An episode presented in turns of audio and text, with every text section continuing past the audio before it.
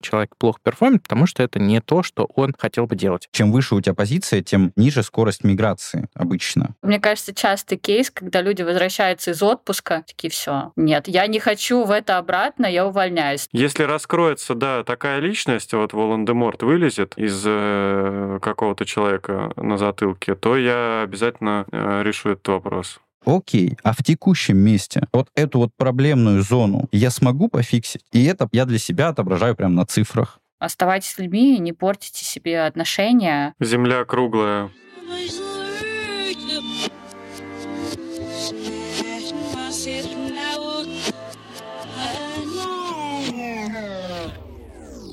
Всем приветики, пистолетики. У нас сегодня выпуск. Какой номер? 17. 17 17. Это 17. Всем привет. Это подкаст «Это считается» и какой, правильно, 17 выпуск. И темка у нас сегодня... Что, какая тема, правильно? Такая щепетильная тема про увольнение. Посмотрим на эту тему с разных сторон, с разных точек зрения. Послушаем друг друга, поделимся собственным опытом. В общем, все вот это вот прекрасное. А ты кто вообще, чел? А я человек просто. Собственно, я не знаю, кто я, но я знаю, кто вы. С нами сегодня Ира Пилявская, Здоровенько. а, Дани Нетбаев. Хай. Хай, хай, хай, всем здравствуйте. И Филипп Михалиев. И я в качестве скромного приглашенного гостя, Леша Пыжик, иногда отвечаю за аналитику, иногда за базар. Скромный гость забрал открывашку. Если мы когда-нибудь уволимся, мы станем просто профессиональными подкастерами. Да. Но пока мы не уволились, мы не профессиональные и не подкастеры.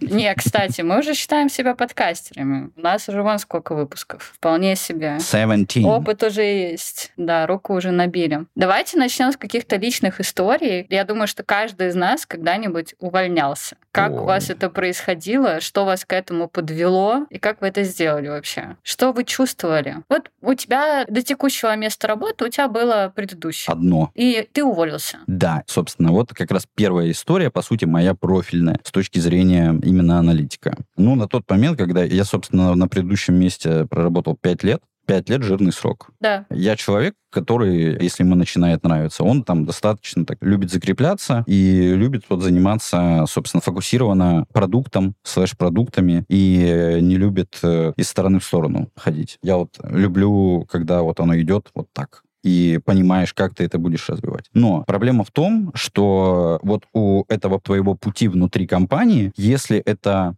длинный срок, эта линия, она просто обрезается в какой-то момент времени. У тебя просто заканчивается твой жизненный цикл. То есть ты понял, что ты дал все, что ты хотел дать, и... И наоборот. Мгм. и тебе дали все, что тебе могли дать. Да, да, да. Ты знаешь, у меня такая же история. Я работала 7 лет в кошельке, и у меня было очень много позывов уволиться оттуда. Примерно каждый раз, когда я выгорала, меня кто-то бесил, что-то не получалось, еще что-то, но я каждый раз находила причины остаться. Ни о чем не жалею, но в какой-то момент я поняла, что я дала туда все, что я могла дать, и я получила все, что я могла получить. И кажется, что типа мы просто друг друга исчерпали, и кто-то свежий даст туда больше, и я в какой-то свежей компании для себя тоже смогу взять больше. Вот примерно так получилось. Уперлась в потолок. Да, да, да. И в какой-то момент я почувствовала столько энергии, когда я увидела вакансию от одной компании. Я такая, блин, я хочу. Я сразу же составила резюме, у меня появилась энергия, я почувствовала такой драйв, я такая, все, это знак, это надо уже, значит, отпускать эту историю и идти дальше. Вот, мы остались друзьями, я до сих пор прихожу иногда в офис кошелька, у меня много ребят, с которыми мы дружим, которые стали моими людьми уже по жизни, и всему благодарна. Ну да, у меня, короче, вот такая же история. Дань, какая у тебя история, когда ты последний раз менял работу? Что тебя триггернуло? Ну, последний раз я сильно выгорел, но рассказать я на самом деле хотел про более трешовую историю. Предпоследний раз, когда я менял компанию. Была западная компания, там присутствовал западный директор и российский отечественный директор. И в один день западного директора увольняют. Какие там причины нам, естественно, неизвестны. Я там рядовой сотрудник, вообще без доступа к телу, поэтому точно ничего не могу знать. Вот. Но довольно быстро стало понятно, что там дело нечисто, потому что пошли какие-то определенные чистки, там очень быстро, там даже в нашем финансовом департаменте уволили несколько человек. И вот меня зовут на HR-встречу, там сидит мой руководитель руководитель, представитель от HR я. И они говорят, вот тебе заявление, подписывай, завтра ты больше не работаешь.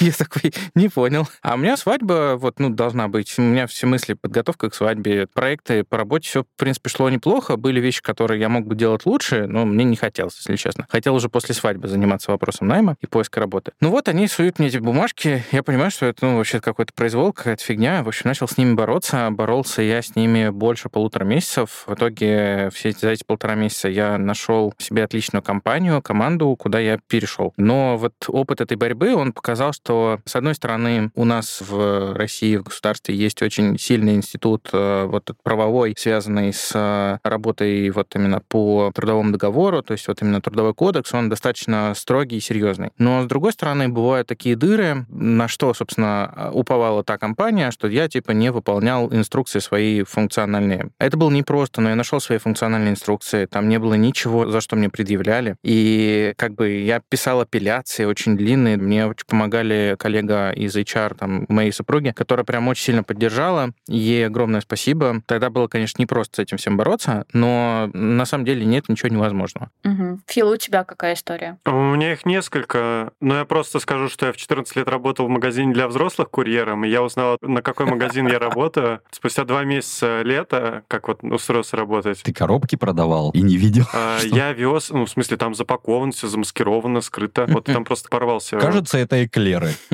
Порвалось дно пакета, да, и там выпал вот большой эклер. Я ехал в автобусе в этот момент, и на меня бабушки смотрели и перекрещивались. Я до того, как пришел в Тинькофф, работал в общепите официантом, потом барменом, и потом устроился в отель барменом. И там такой руководитель был, если кто-то смотрел фильм «Одержимость», то там вот как э, этот педагог был в фильме «Одержимость», вот он примерно так же вел. Видно было, что он ко мне расположен, но он все равно докапывался до каждых мелочей и выкачивал из меня энергию, вот, чтобы я делал что-то непонятное. И когда я увольнялся, ну, сначала я думал об этом, мне говорят, типа, да, без проблем, уходи, там вообще, ну, найдем любой человек лучше, чем ты. Но как только я написал заявление, меня сразу просили его порвать, через месяц написать, потому что там за пара. Это было, по-моему, ну, короче, там какой-то баскетбольный турнир был в Москве, и что-то приезжали там всякие команды, и там были за пары. Я, когда увольнялся, я испытывал огромное счастье, потому что меня просили, а я отказался. Вот, и потом я пришел в Тинькофф и не уволился, и пока не планирую. Слушай, ну ты же менял профессию, можно сказать, что это тоже в каком-то смысле увольнение, да, то есть ты для себя решаешь, что здесь все хочу другое, да, только ты Да. меняешь не компанию, а ты меняешь профессию. Вот что у тебя стало триггером? Я не социальный человек, и поэтому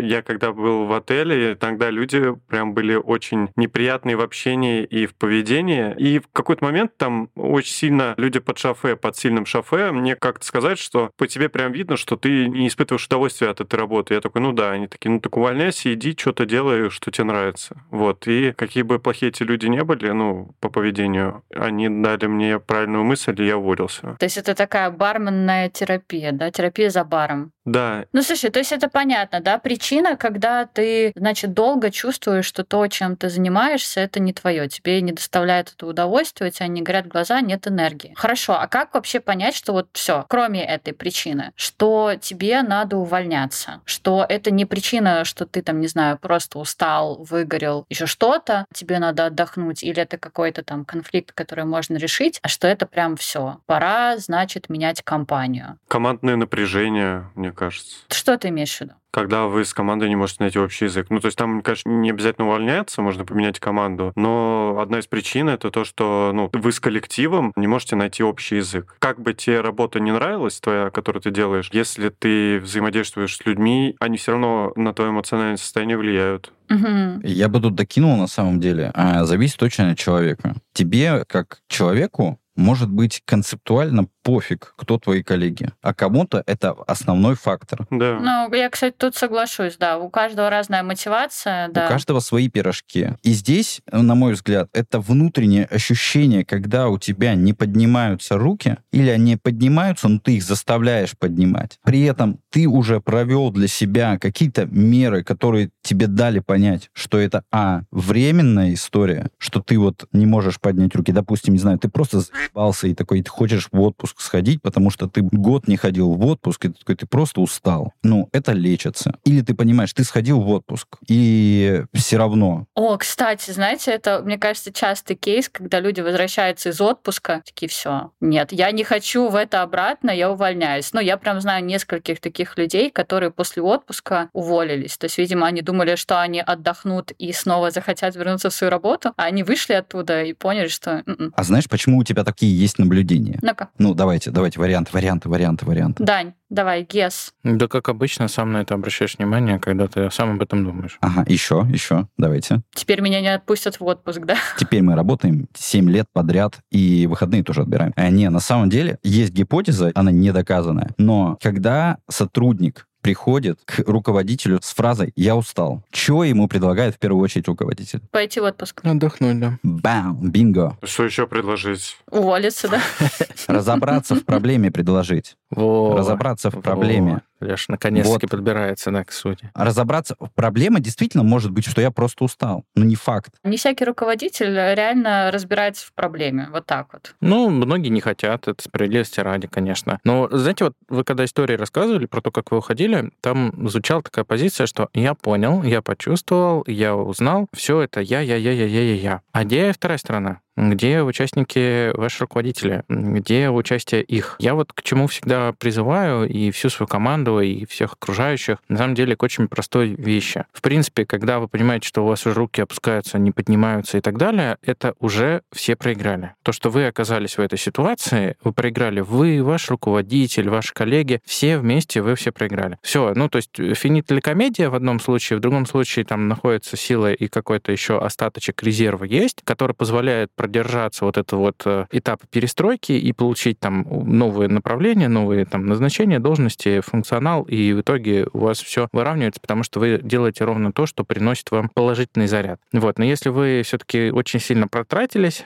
это как бы очень плохо. Поэтому у хорошего руководителя и, в принципе, у, наверное, это функция руководителя, а, мерить э, температуру в коллективе и понимать, а все ли в порядке у ребят. Мерить, смотреть за мельчайшими там сигналами слабыми. А ты это считаешь про всех уровней руководителей? Ну, типа... Я считаю, что это, обязательно это на те, всех. кто руководитель под ним линейные сотрудники или руководитель руководителей И руководители руководителей, руководителей, да, тоже. Да, да, на вот всех. просто это, короче, мне кажется, тема даже отдельного подкаста, да, про people management. Мне кажется, чем выше находится руководитель, тем меньше у него человечности вообще и скиллов О, этих. э, Да, Лёш, смотри, загорелся сразу.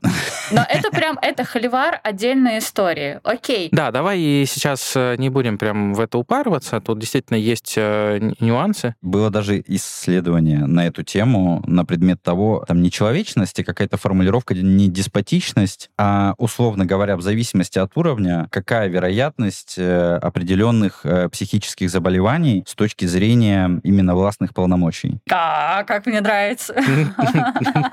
Страшно звучит. Это и желание этой власти. И там как раз вот эта эмпатичность, ВС, результативность, они постепенно расходятся между собой. То есть чем ты больше сфокусирован на результате, тем ты менее эмпатичен. Я не помню точно, кто там автор исследования. Ну, потом, потом найдешь, мы скинем в Телеграм. Но знаете, что я еще хочу добавить? Кроме того, что нас могут триггерить разные вещи, и мы можем где-то там выгорать, уставать, понимать, что это не наше, я все равно считаю, что уходить надо как-то аккуратно и красиво для себя, для компании. Я, например, сильно заранее предупредила тогда, и если я буду уходить с этого места работы, я тоже скажу заранее, подготовлю все, подготовлю там людей, почву, не знаю, найму кого надо и сделаю так, чтобы это не очень сильно ударило в итоге по коллективу. Ну, чтобы без меня, короче, а ничего не развалилось, потому что, во-первых, мне кажется, это правильно с какой-то для меня нравственной точки зрения, а во-вторых, мы все равно работаем на одном рынке, про друг друга слышим, про друг друга говорим, и, ну, оставайтесь людьми, не портите себе отношения. Знаете еще что могу сказать? К слову про то, что меня много раз подмывало в итоге уходить, но я не уходила. Почему я оставалась? У меня всегда внутри было такое, что я могу для себя взять еще в этой компании. То есть даже если меня кто-то бесит, даже если у меня там, ну, почему-то сейчас не идет там кайф от работы, но я в итоге включала какой-то внутренний эгоизм и такая, так, я здесь могу там сейчас стиснуть зубы, несмотря на то, что тяжело, нету признания, нету там какой-то там любви от коллег, неважно. Я могу для себя развить какие-то скиллы, попробовать какие-то проекты, оно мне потом пригодится. Мгм. Типа, оно классно ляжет в мой скиллсет, оно классно ляжет в мое резюме. И это была одна из причин, почему во времена, когда было тяжело, я работала в стартапе, там такие времена, естественно, были, а я в итоге оставалась. Вот, если вы сейчас где-то в похожем месте или в похожей ситуации, попробуйте подумать с этой стороны, потому что в итоге для меня это стал очень классный опыт. Я не пожалела. Молодец, что стиснула зубы. Спасибо, папа, что подарил мне какие-то определенные травмы.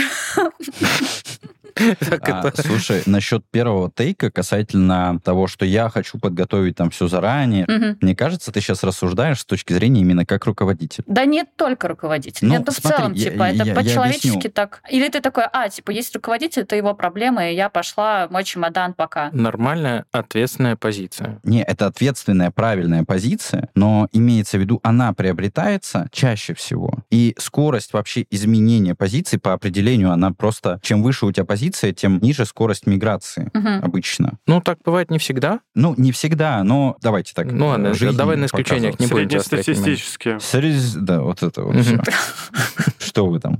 А, так вот, чем ты выше, просто я и на своем примере могу сказать. Я там тоже, я перед последним местом, по-моему, вообще за пять месяцев сказал до ухода, что давайте как-то это там постепенно мою роль минимизировать. Окей, а говоря про увольнение. А вот здесь можно я вот как раз вот к твоему пунктику Мгм. тоже добавлю, как ко второму касательно принятия решений. Я, как человек, который любит как бы раскладывать что-то по полочкам в какие-то таблички, как аналитик аналитику, а, рекомендую эти знания систематизировать. Что, по сути, делаем? Выписываешь вещи, какие-то пунктики, атрибуты, условно, вот мое текущее место, вот что я хочу, взвешиваешь этот каждый из признаков и отмечаешь свое текущее место, и отмечаешь, что ты хочешь видеть от другого. И дальше смотришь. Если у тебя есть уже с чем сравнить, ты просто выбираешь какую-то для себя развесовку. Или если, условно, еще у тебя нет, ты понимаешь, окей, а в текущем месте я вот эту вот проблемную зону и обсудить прямо это, не знаю, там со своим руководителем в текущем месте вот эту проблемную зону я смогу пофиксить. И если я смогу пофиксить эту проблемную зону, она в моей голове, условно говоря, total этот в нахождение в компании перевесит, и это прям, условно говоря, я для себя отображаю прям на цифрах. И у меня прям реально были такие истории, когда мы садились с аналитиком, делали эту табличку, и мы меняли вообще по итогу mindset в другую сторону. Прикольно. Фил, если бы у тебя была команда,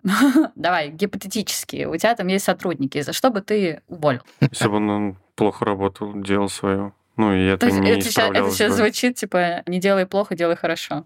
Это все хорошее. Не, ну просто если человек плохо работает, надо понять, почему он плохо работает. Если мы не найдем общий язык и вопрос не решится, то ну, мы расходимся. Чисто гипотетически это было бы так. Все. А в остальном, ну, если он человек плохой. Ну, то есть, ну, я не могу это объяснить, ну, короче, если вот он чел плохой, то тоже. Ну, я бы такого не взял, во-первых. Вот. А что такое плохой чел? Давай вот так вот. Мне кажется, Ну, я, я не знаю, там человек. в чате Я как себя как-то бы не взял бы токсичит. Короче, вот он создает напрягающую атмосферу. Вот. На тусовках там вот сидите, вы веселитесь, приходит какой-то чел, которого вообще не звали, и вы просто хотите выйти с этой вечеринки побыстрее. Вот такие люди. Но я бы их не взял, конечно. Но ты не всегда можешь их распознать на Если раскроется, да, такая личность, вот Волан-де-Морт вылезет из э, какого-то человека на затылке, то я обязательно э, решу этот вопрос. Я его уничтожу. Я, кстати, тут плюсую к Филу. Как добропорядочный Дамблдор Тома Редла бы еще завалил, да? Я его, да, я его... Мне Фил больше на Гарри Поттера похож. Мне хочется вклиниться, что-то сказать, и поэтому начинаю с того, что тут опять же я тут немножко против формулировки. Начинаю искать к чему придраться, и с этого начинаю. Sorry. Я хотел закончить мысль про общение с руководителем. То есть э, нужно, чтобы не только вы понимали, что что-то идет не так, но и ваш руководитель понимал, что что-то идет не так. У меня была куча примеров, когда ребята, ну, я их по слабым сигналам отлавливал или там по плохим показателям, то есть мы общались, понимали, что, да, человек плохо перформит, потому что это не то, что он хотел бы делать. То есть приложить его усилия, знания и так далее нужно в более оптимальное русло. Естественно, есть такой функционал. В аналитике Леша заранее говорил о том, что у нас вообще поле не паханное там различных вещей, и всегда можно как-то перепрофилировать аналитика, чтобы он занимался там такими исследованиями, что-то поменьше, что-то побольше. Или, допустим, как в случае там с некоторыми кейсами у меня, мы заканчивали тут крупный проект, который тащили, который который вызывал боль у всех, мы его закрывали, клали в шкатулку такую на очень-очень-очень долго. И человек возвращался к своему обычному функционалу, которого он всегда кайфовал. И все, и вопрос, он как бы сам собой решается, по сути, просто временная такая как бы проблема. Не надо сдаваться, не надо опускать руки, и, в принципе, руководитель всегда должен быть на вашей стороне. А вот уже типа, переходим к интересным кейсикам, когда руководитель Слушай, не на вашей всегда стороне. На, на вашей стороне, мне кажется, надо не забывать, что мы работаем в компании, и мы должны этой компании приносить пользу. Да. То есть ты тут должен Абсолютно. балансировать.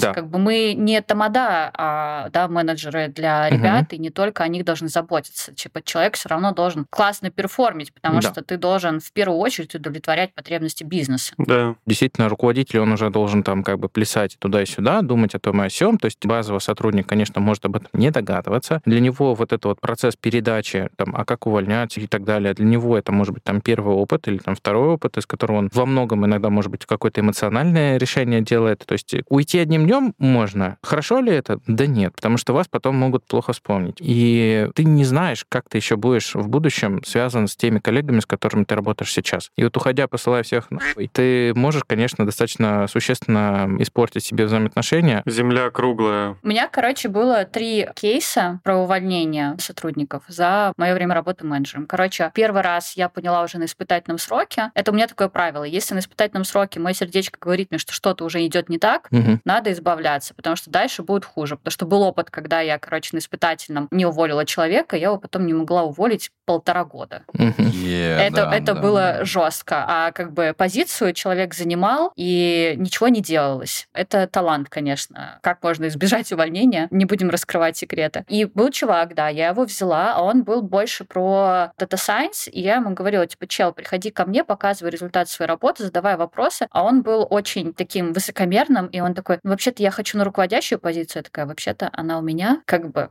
мы тут с тобой а, не подружимся. Мы его взяли на направление маркетинг, и в итоге он не приходил, не задавал мне никаких вопросов, не давал мне контролировать его задачи, и он факапился. То есть ко мне приходил маркетинг и говорил, блин, Ныр, там какая-то фигня, он раз ошибся, два ошибся, три ошибся, он что-то сильно долго делает, и мы с ним разговаривали, я ему говорю, показывай, показывай, типа, смотри, здесь ошибка, там ошибка. Короче, история закончилась тем, что я поняла, что за месяц у нас химии не сложилось, я к нему пришла и сказала, друг, кажется, у нас что-то идет не так. И кажется, что мы нет друг для друга. То есть моя, короче, история в том, что вообще не про этого чувака, а в целом, что компания и сотрудник, они друг с другом мэчатся, как в отношениях. И если что-то идет не так, то на самом деле плохо и той, и другой стороне. И надо расставаться, потому что по итогу расставания и той, и другой стороне станет лучше. Вин-вин. Да, в компанию mm-hmm. придет более подходящий сотрудник, а тот, который уволился или его уволили, он найдет себе более подходящую компанию, ему там будет лучше.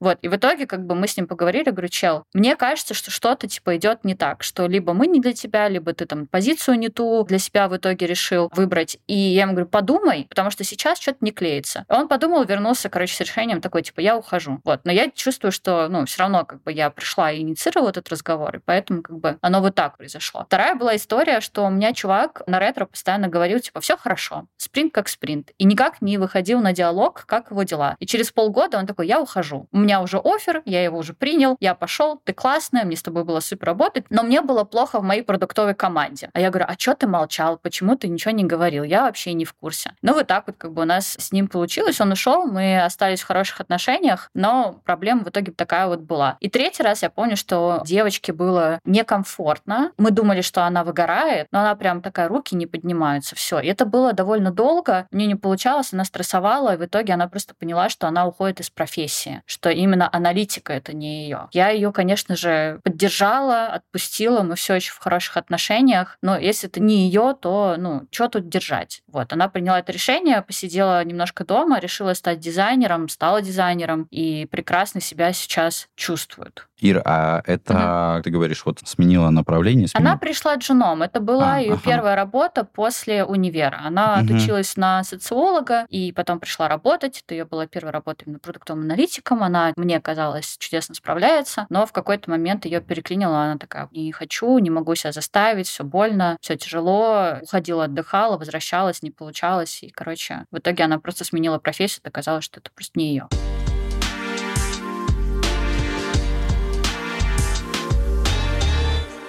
Ну, у нас у всех, я так понимаю, небольшая очень миграция между там, работодателями. А, но anyway, спрошу. Была ли ситуация такая, что вы или коллеги, приходил новый руководитель и говорил, блядь, все хуйня. Да, Да, каждый у меня- новый у руководитель меня так вот- говорит. Вот были ли у вас такие ситуации или нет? Потому что я э, на таких ситуациях наслышан. Да. Ты имеешь в виду, что приходит новый, не знаю, директор такой смотрит, и типа вот этих вот надо уволить, вот этих оставить, или что ты имеешь в виду? Да, смотри, допустим, ты раньше работал не в Тиньке, пришел в Тиньков на должность там а, руководителя аналитики. Мгм. Посмотрел на процессы, посмотрел на что-то еще, на perform. Такой, слушай, не, в текущую канву как-то в мое представление, в Vision, оно не вписывается. При этом лиды как бы с тобой вроде бы как согласны. Но до этого они были также согласны с предыдущим руководителем, что типа тот аналитик, он нормальный, он хорошо перформит, ну, нормально перформит, он нужен компании, и аналитику, собственно, интересно работать. Вот здесь новая ситуация. И, по сути, это история смены вектора. И здесь либо работодатель должен адаптироваться, либо сотрудник должен адаптироваться к новым требованиям. А новые требования, они чаще всего возникают, потому что изменяется какой-то вектор бизнеса или развитие этого бизнеса. Вчера ты, допустим, нанимал аналитика под одни задачи,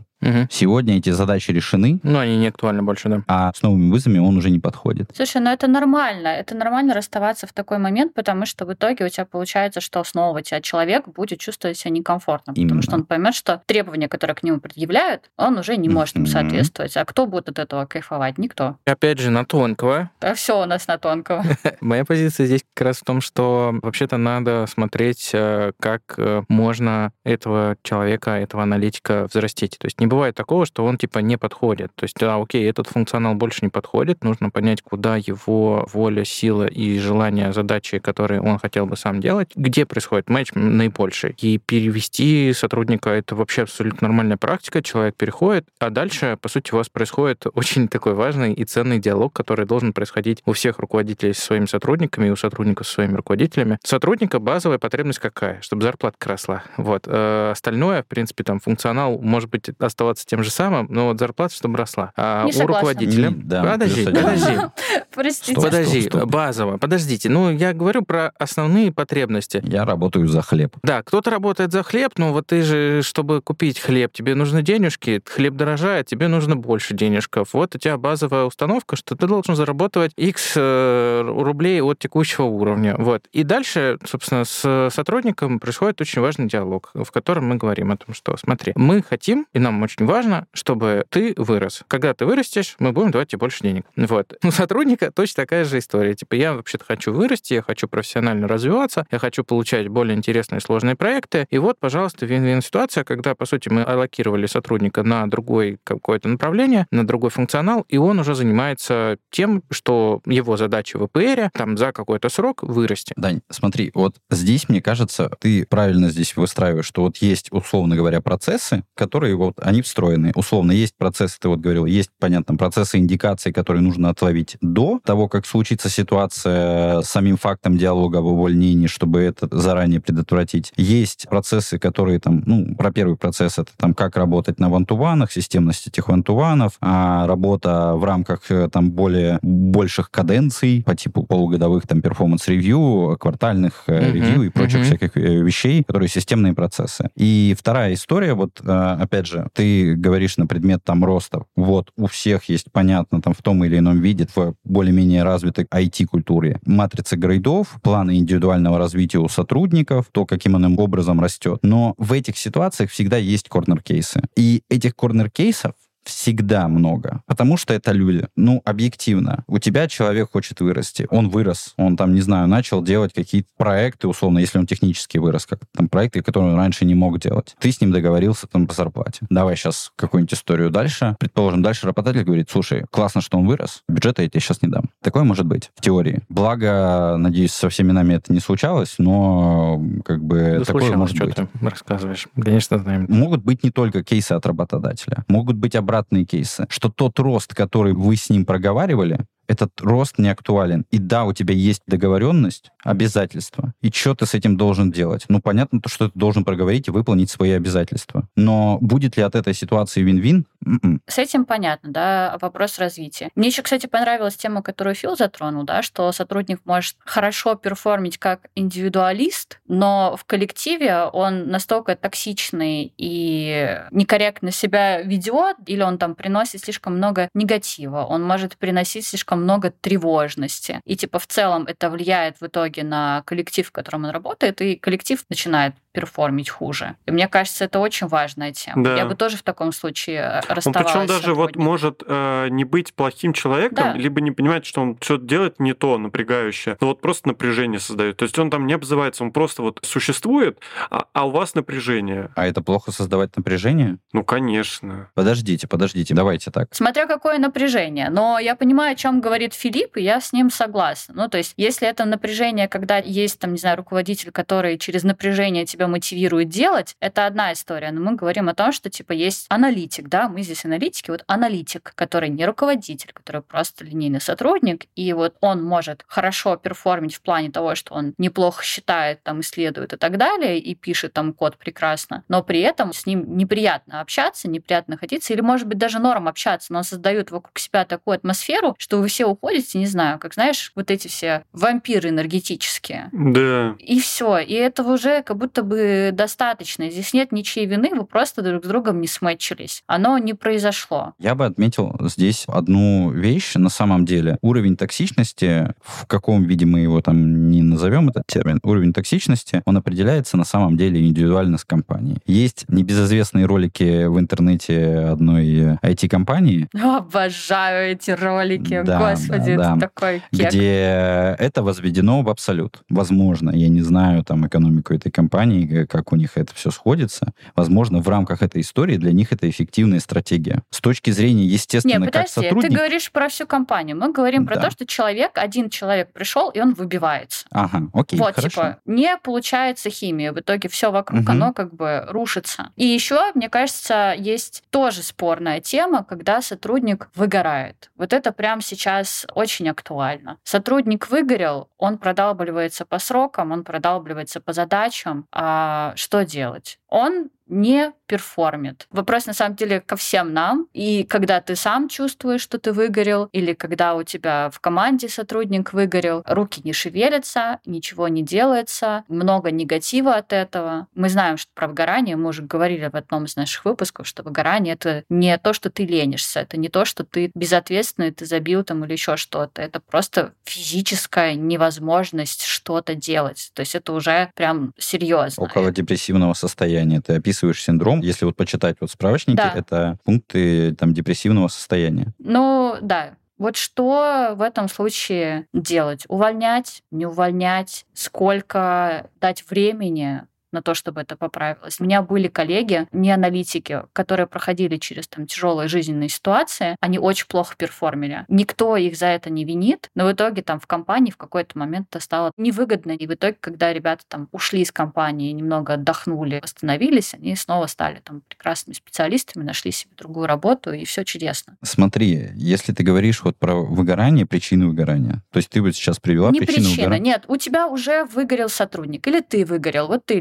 Лёш. Ну, в- вот Тань, смотри, Фил. э, про причины как раз. И ты вот говоришь, вот это важно, про причины. Если у тебя случились какие-то внешние обстоятельства жизни, ну, внут- Да, внутри да. твоей жизни, не касающиеся работы, Допустим, да. А Моя позиция, как бы как руководителя, я буду всячески защищать здесь сотрудника и всячески давать ему время восстановиться. Вот максимально, насколько это возможно. Именно если речь идет о каких-то жизненных обстоятельствах. Этим ты и просто как по-человечески помогаешь. И на самом деле, если рассуждать с точки зрения компании, ты правильно инвестируешь в лояльность этого человека. Это инвестиция в лояльность к человеку. И инвестиция и руководителя, и на самом деле компании. Да, в моменте у тебя потерялся performance человека, но долгосрочно этот человек воспрянет как феникс, и вы вместе будете давать офигительнейший результат. И я это, как бы сказать, лично проходил с людьми. Это, если мы говорим, контекст каких-то личных обстоятельств, внутренних, не знаю, семейных, что-то случилось нехорошее, и от этого у человека падает performance, он не может сосредоточиться. Другая история. Выгорел по причинам, которые у тебя происходят внутри твоей рабочей деятельности. И здесь ты не даешь отсрочку, ты должен помогать, если он уже выгорел. Первое, там, попытка отрулить это все обратно с точки зрения там разобраться в причинах а, базово. Понятно, что это спасибо Кэп, разобраться в причинах. Условно говоря, команда внутри взаимодействия какой-то людьми, мне не нравится, там, не знаю, вот кто-то сказал toxic, с этого я постоянно говорю, потому что люди вокруг меня хейтят. И я просто от этого как бы морально выгораю. Или я устал, от этого просто разные прививки. Не всем эти прививки помогут. Иногда эта прививка — это просто смена, действительно. Но когда с тобой случилось выгорание, важно попытаться найти вот этот вот рецепт, который тебе поможет выбраться из этого. Важно бороться. Почему важно бороться с этим? Качество умения выходить из сложных ситуаций помогает тебе в дальнейшей твоей жизни. Если ты справился с выгоранием, нашел способ, или твой руководитель, вы вместе нашли с ним способ, как с этим справиться, это для вас в дальнейшем поможет решать подобные ситуации.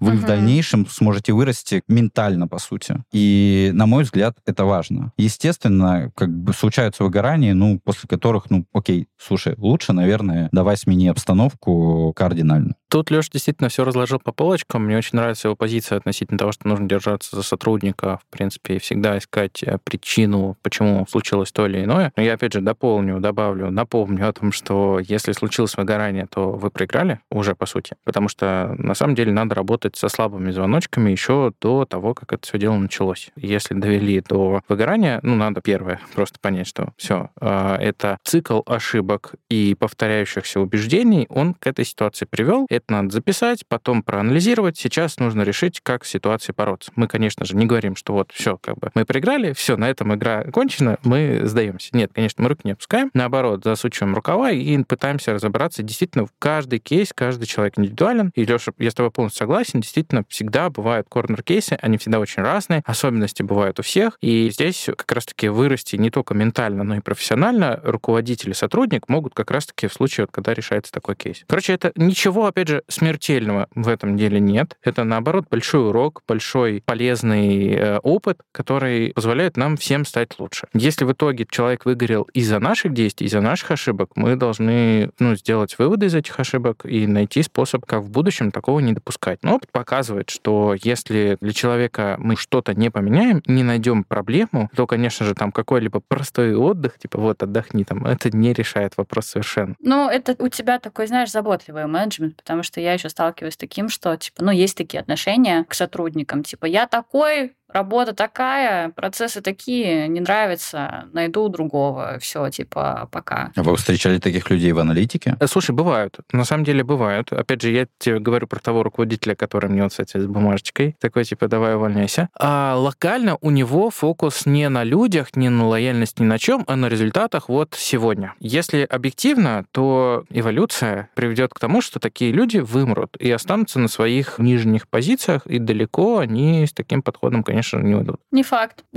Снова мое не факт. Ну, смотрите, у меня была идея такая, что, по сути... Да, социопаты достигают больших результатов. Бывает. К теме в начале, которая была там про это исследование. Ну, короче, если он начинает вот так вот активно разбрасываться людьми, дальше вступает второе «если». А может ли он этих людей также быстро найти? В принципе, если он находит их быстро и все время вот этими ресурсами, перемалывая людей, как бы добивается результатов, окей, конечно, такой человек остается там у руля нуля, и он будет расти, и таких, конечно, мы будем встречать все чаще и чаще. Но с чем сталкивался я, это как раз ситуация, когда так легко разбрасываются людьми, но найти новых и замену там им как бы очень не очень. И в таком ключе, конечно же, по сути, этот человек, он не найдет нужных ресурсов, со временем его перформанс будет все хуже, хуже, хуже, и скажет, а кому нам такой нафиг менеджер нужен, который уволил вообще всех, вот давай-ка ты вот уходи, мы найдем нормального, который сейчас все сделает качественно. Вот в таком кейсе, конечно же, эволюция означает, что этот человек, он далеко не продвинется. Хорошо, окей. А если ты сам решил уволить человека? Вот это важный момент, да? Мы сегодня говорим угу. и про то, что случается так, что, ну, не получилось, не срослось, или там больше не по пути. Мгм. Вот как правильно уволить сотрудника? Я могу рассказать тебе как. Да. Э, Я увольнял давай. ни одного человека. Да, у меня в копилке, наверное, человека три, даже четыре. Выводы сделал. Плюс э, сам, когда через такую же процедуру проходил, да, все достаточно понятно. Первое. Ты говорила, делаешь выводы сердечком. Сердце у меня, конечно, сильное, вот, но я больше верю Не, какому-то... выводы я делаю головой, но чувствую я сердечком. Сердце сильное, но как мышца. Да, да, да. По людям там понятно. То есть э, происходит слабый перформанс, мы разбираемся с человеком, что вообще было не так. То есть мы фиксируем обязательно каждый из этапов взаимодействия с сотрудником, мы отмечаем. То есть даже вот эта простая встреча, тот же one-to-one, мы в итоге пишем минутки. Смотри, мы сегодня с тобой обсудили то, что в последнее время твои показатели не очень хорошие. Мы наметили план развития, давай с тобой делать вот так и так. Такая фактура, она тебе супер сильно пригодится в случае корнер-кейса в виде суда. Когда уже сотрудник набирается сил, э, энергии и так далее, идти с тобой судиться, у него не будет никакой достаточной там объяснений, потому что вот у тебя фактура. То есть ты человека предупреждал, ты с ним разговаривал, то есть по трудовому договору, по законодательству, собственно, если ты плохо справляешься со своими обязанностями, работодатель может инициировать вот эту процедуру расставания. Конечно же, она всегда должна происходить там по-дружески, чтобы у человека, в принципе, не было вопросов. Он понимал, да, действительно, перформит плохо, да, действительно, делает что-то не очень хорошо. Да, действительно, ему давали много советов, как это дело улучшить. И да, действительно, у него это не получилось. И вот когда у него нет такого вообще противоречия, то такой ситуации расхождения, она происходит достаточно безболезненно, беспроблемно и так далее. Бывает, что мы сами себя переоцениваем. Не то, что там мы говорим обычно про синдром самозванца, но бывает очень много аналитиков и вообще, в принципе, людей, которые думают, да я вообще тут просто царь и бог, а все остальные нифига не умеют, я вот вам сейчас покажу, очень круто и так далее. И вот в таком ключе, конечно, самая важная задача там любого руководителя — это приземлить. Это сложно бывает, э, потому что у человека почему-то необоснованное мнение, что он там супер-синьор, хотя на самом деле он джун. И вот приземлить вот это, все сравнять, э, прирастить, показать, что на самом деле вот синьор — это вот так, а то, что ты, это еще пока не так, но давай мы с тобой вместе дойдем до этого, это очень важный и сложный этап. Ну, также возвращаемся к сотруднику. По сути, нам нужна фактура. Ее нужно как можно больше. То, что ставили задачу, есть fuckup, у нас есть обязательно записанные там сообщения о том, что, смотри, ну не получилось, вот косяк, вот там типа такая история. Бывают жалобы на сотрудников, да, бывают э, еще какие-то аспекты. Это все складывается в копилочку, а дальше, ну, с сотрудником постепенно происходит диалог. Идет не очень хорошо, performance твой не повышается, давай, наверное, думать, э, что нам делать дальше. Можно дать э, возможность аналитику самому решить, все, хочет ли он оставаться в компании бороться за свое место, либо же, в принципе, он уже все окончательно сдается и хочет переходить в какую-то там другую компанию и так далее. Можно дать человеку возможность э, искать альтернативное место работы и параллельно как бы, ну, давать ему возможность ходить на собесы, но при этом спрашивать с него, потому что по-прежнему зарплату мы платим ему такую же и так далее, и так далее. Слушайте, а нормально вообще ходить на собесы? А что такого? Ну да. Хорошо. Я считаю нормально. Знаешь, единственное, что собесы это ну, определенный триггер. Как бы самое простое, просто человек понимает, а что рынок. Мгм. Вот. Но это на самом деле чаще всего фейковое обоснование. Он не идет понимать, что там на рынке. Мгм. Ему наплевать на самом деле на рынок. Он идет, потому что его что-то здесь э, не устраивает. Слушайте, ну не согласна. Я вон Фила посылала ходить на собеседование, чтобы бороться с синдромом самозванца. Ну, типа, если ты чувствуешь себя небезопасно, а, неуверенно, или если что-то там пойдет не так, то тебя тюкнут, ты больше не найдешь работу, ну пойди попробуй. Пойди попробуй, поищи, собери пару офферов, узнай, что спрашивают в других компаниях, почувствуй себя увереннее. Мгм. Получи какую-то независимую оценку. Фил, было же? Да, меня в Теслу звали. Ну ладно, это шутка. Отказал Илону. Нет, ну, я походил, да, мне не особо помогло, но полегче стало чуть-чуть. Это круто. Прикольный кейс. Ну, то есть мы как бы изначально сырые забились, что ну вот так вот. Мгм. Мы ничего не скрывали, там я не в крысу шел э, собеситься, чтобы искать, выискивать оферы получше или что-то еще. Ну, то есть мы договорились, вот, я походил. Мгм. Моя задача выполнена. Я вернулся, вот, рассказал, все, успокоился. На мой взгляд, в хождении по собесам ничего нет плохого для человека. Если ты уже начал это делать, ты зачем ты начал это делать? Ты делаешь, потому что хочешь что-то поменять, либо, опять же, там, поработать над э, своей самооценкой, либо смотришь найти что-то лучшее потенциально для себя. Ну, либо, опять же, вариант, который я все-таки оставляю за скобочками, посмотреть на рынок. И все равно ты смотришь, когда на рынок, ты смотришь долгосрочно, а куда меня в дальнейшем э, моя канва приведет. А мне кажется, это просто классно, как поддерживать скилл, поддерживать актуальность, что нужно на рынке, где ты также знакомиться с людьми, людьми просто периодически ходить на собеседование. Данил, ты у нас самый мудрец. Давай, подведи какие-то итоги. Вкратце. Пожалуйста, да. Увольнение нехорошо. Это всегда достаточно крайняя мера. Прежде чем на нее решиться, максимально советую обратиться к своему руководителю. А руководителю максимально заранее готовить фактуру по общению с сотрудником это существенно упрощает э, процесс дальнейшего расставания. Вообще, в принципе, расставаться это и плохо, и хорошо. Плохо, и потому нормально. что... И нормально. Ну, в общем, это нормально, поэтому это и плохо, и хорошо. Плохо, когда не случилось, плохо, когда результаты плохие, или там мы не даем друг другу того, что мы могли бы давать, и то, что должны были бы давать. Но это бывает полезно, потому что увольнения ведут к тому, что человек переходит в другие компании, где он раскрывается, где он поистине начинает э, делать вещи. В общем, общение — это ключевое. Я вот накануне сказал, что ненавижу тех людей, которые как бы в крысу идут э, собеситься, потом приносят офер. Ну, объективно здесь, конечно, очень высокая эмоциональная оценка с моей стороны, но я, может быть, там излишне как бы на это думаю. Давай, давай, выпускай эмоции, мне нравится, хорошо. Э, но э, здесь вопрос честности. То есть в реальности, когда человек приходит с оффером, для меня ключевая вещь — это честность. Да? Если как бы не было честно озвучено о том, что он идет общаться, и вот он приходит с оффером, уже вопросик. А, ну, если он нечестен был со мной в этом вопросе, то, может быть, он где-то в данных может привирать или еще какие-то моменты. Мы можем контроферить этого человека один раз, но это один последний раз. И на самом деле после контрофера мы начинаем искать замену.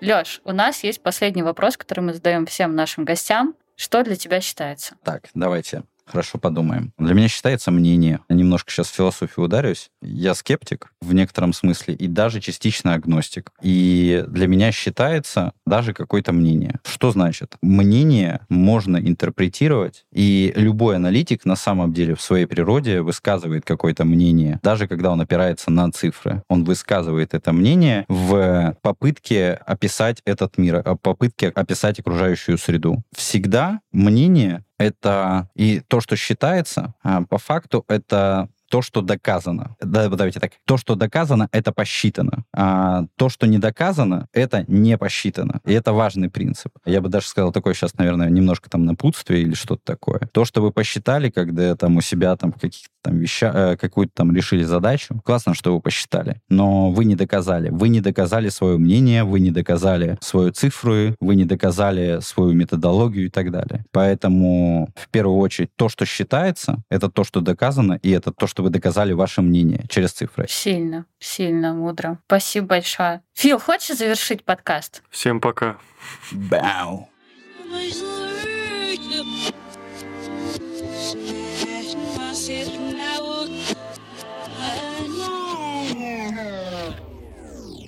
Спасибо, что послушали. С вами, как обычно, были мы втроем и Леша Пыжик. Леша Пыжик необычно, а мы обычно. А у нас есть Телеграм, там можно оставить ваше мнение, оно нам очень интересно, если оно хорошее. Ладно, любое можете оставлять. До следующих выпусков. Всем удачи, всем пока. Увольняйтесь, если хотите и чувствуете. Но лучше сначала подумать еще раз. Когда уже сороковой раз подумайте, увольняйтесь. Все, вы уволены. До свидания. Леш, спасибо большое, что пришел. Спасибо большое. Вам спасибо, что позвали. Вы котики, которые умеют читать. Мяу. Чао, какао, ребят. Покеда.